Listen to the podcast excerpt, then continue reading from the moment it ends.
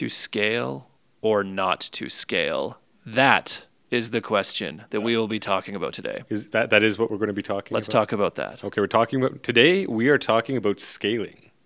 Jez Humble is doing a talk at Agile India where he is his stance basically is that we don't need to scale, which is at odds with a great number of people in the Agile community who are, have invested a lot of time into uh, developing scaling frameworks, doing training, certifications, uh, teaching organizations. So I, I find this as a, an interesting uh, topic uh, to discuss.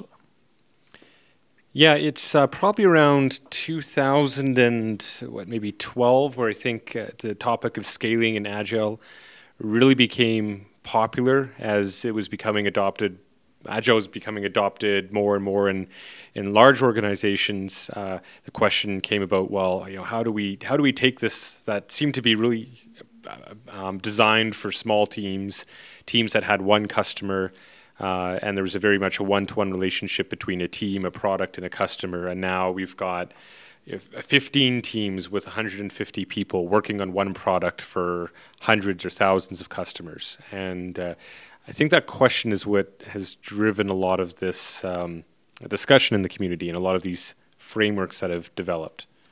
Yeah, and I think they they're looking to solve a lot of common problems people have. Uh, some of them being, you know, what if we have a lot of dependencies between teams? Um, you know, scaling I don't think means anything unless there is a dependency between multiple teams. If you've got 150 people 100, working on things that are completely independent, that's not a scaling problem. I think you're right on, and, and let's identify first do we even have a have a scaling problem? Do we actually need to to think about scaling here? If we have that one to one relationship or there's not a lot of dependencies, then this is probably not even something we need to think about, even potentially in a large organization. I took the Scaled Agile Framework course, the uh, the certified consultant course, I believe. I don't believe they. So you used to be a certified scaled agile framework consultant. Um, so yes, I did uh, once upon a time, and you know a great resource for scaling, and, and one that I'm a big fan of is um, uh, Bas Vodde and uh, Craig Larman. Apologies if I'm pronouncing their names wrong, but they've written a couple books on um, scaling and agile organizations. What I like about their approach and they've since gone on to um, form uh, LeSS, the LeSS framework for scaling agile. What I like about their approach is it's non prescriptive. Uh, when you go through their books, it, it says very much here are common problems, here are things that you will encounter, for example, dependencies between teams. Uh, here are various approaches to try to solve them. Um, here are some maybe pitfalls to avoid. Um, so it's not so much as a, um, a recipe book and uh, more of um, maybe you know teaching culinary theory. Uh, so and and their uh, their thoughts in their books had actually gone on to influence um, is cited frequently by uh, Scaled Agile Framework, for example. So Jez Humble is doing a talk called "Why Scaling Agile Doesn't Work." There are now several frameworks designed to address the demand for big agile. In this talk, Jez will explain the flaws in such frameworks, why they so often fail to produce the desired effects, and what we should do instead. He will also address some common organizational obstacles to moving fast at scale, governance, budgeting, and the project paradigm, and discuss how to address them. Warning this talk will include liberal use of real, statistically sound data you can always count on Jez for actually coming to the table with hard, uh, hard data. Uh, he's done a lot of work um, in researching and, and actually conducting studies with real organizations, and that's one of the things I really love about his talks. Is one, they're entertaining, but he he does his footwork, so it's not merely opinion.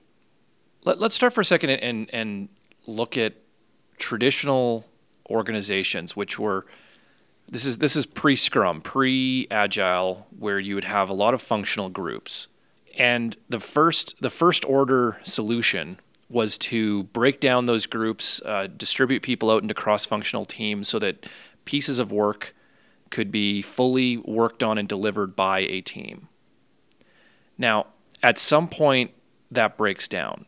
Well, either the complexity of the work or this, the, simply the amount of work, the scale of the work in one product um, is simply more for one team to take on completely independently. Uh, there's other components, there's other um, features that interact with the things that they're working on, and so you introduce these dependencies between between teams, between parts of the code, and um, maybe even functional groups if if uh, all the teams aren't completely cross-functional. And how do you how do you get around that? I don't think Scrum out of the box necessarily says how do you handle the dependencies between these teams.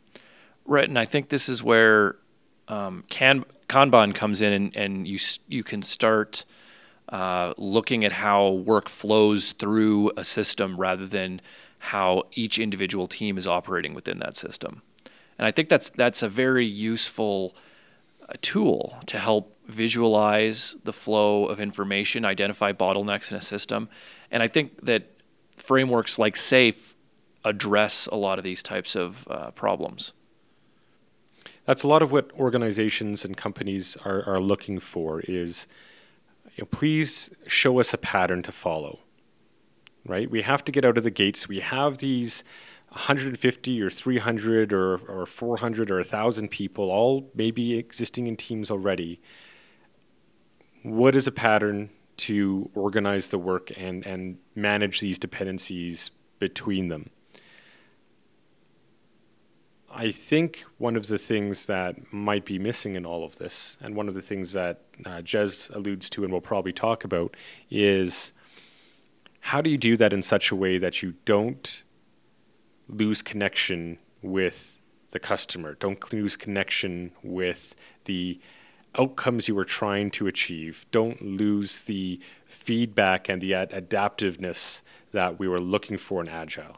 Yeah, exactly. And and um, while you're talking, it it reminded me of an article that I saw recently uh, that says 12 signs that you're in a feature factory. This is written by John Cutler, and it goes through a bit of a description of some dysfunctions that can arise if we start breaking down work in a reductionist way where we farm off you know development is done by developers and product analysis is done by uh, the pm group and uh, customer contact is done over here, and each piece is disconnected, uh, and and the people doing each piece of work don't understand the the end goal or end purpose behind what they're doing. And I think this does relate to a talk I saw Jez do last year. He was talking about lean product management and the danger of disconnecting the work we're doing from the desired outcome or impact that we want from that work.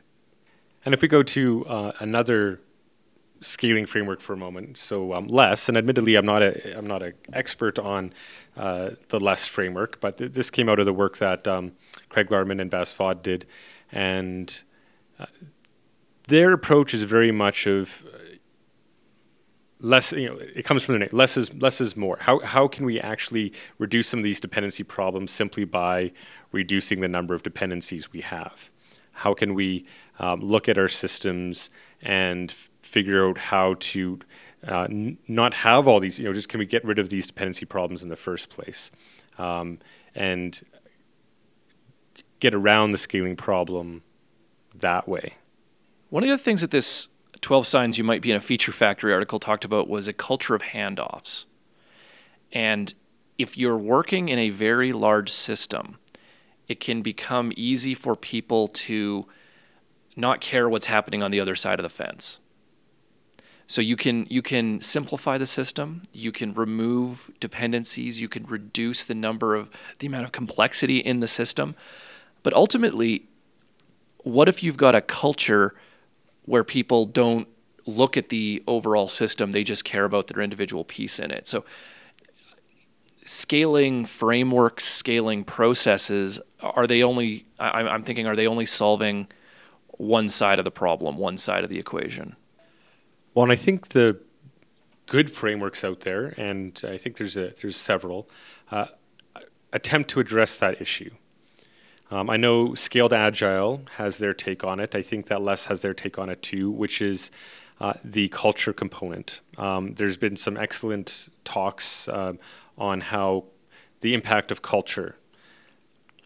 And so you can't go around just implementing a process without addressing the leadership issue, the culture issue. What are our incentives and motivators? Uh, what are the the internal economics in our organizations to support the type of um, workplace we want? That that's going to support the the scaling of agility. And I mean, there's some good. There's been some good um, material coming out. Uh, it, you know, the Netflix culture uh, presentation that was posted on the internet um, has garnered a lot of attention.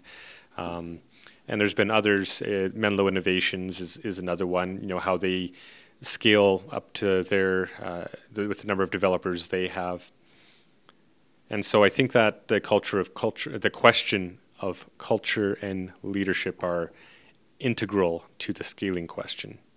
Yeah, another one I'm thinking of is um, Heidi Helfand's work uh, on dynamic reteaming, addressing some of the dysfunctions that arise between teams.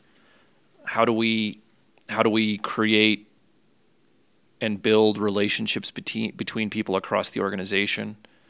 And dynamic reteaming, some of the elements there remind me of the book Team of Teams by uh, General Stanley McChrystal where he discusses the organizational dysfunctions that arise in large organizations and distrust that grows between two, between groups and how do we start building trust and relationship across groups so that as we scale work we can also leverage the information in different pieces of the organization and and really that the key to that is through through the culture and relationships between those teams those larger teams and at the Agile India conference last year, there was a, a couple of great talks from uh, uh, Nicole Forsgren and um, Bridget Kromhout on the impact of culture uh, on, for example, DevOps.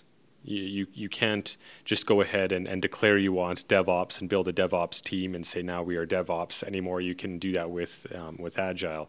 You have to think very uh, very deliberately about okay, what culture is it that's going to support this, and how do we build that environment and, and incentivize people the correct way. And so, um, yeah, there's been some excellent talks and some excellent work, and and uh, I really like how um, Nicole came to the table with with hard data and been doing a whole bunch of research into what is culture and organization and what impact does it have on performance?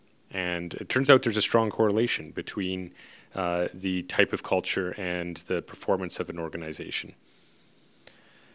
Yeah, so I think to to to kind of summarize what we've been talking about, would it be fair to say that you know there's a, there's a lot of real value in in the processes in these frameworks to help manage the complexity of systems but if we're not also creating a culture of cooperation across an organization, that we may not be fully leveraging the benefits of that. Yeah, and I think there's a lot of great conversations and discussions and a lot of good stuff that are coming out of these frameworks. Um, and it's kind of time will tell, I think. Um, how, how successful will these be and, and how much of that culture issue is going to be a factor in it is um, I think one of the great things that these conferences do is they provide that meeting ground to have these conversations. Yeah, and I think I, am I'm, I'm really looking forward to Agile India 2017 and seeing some of the different talks on this topic, and and uh, I'm hoping to broaden my own perspectives a bit. As am I.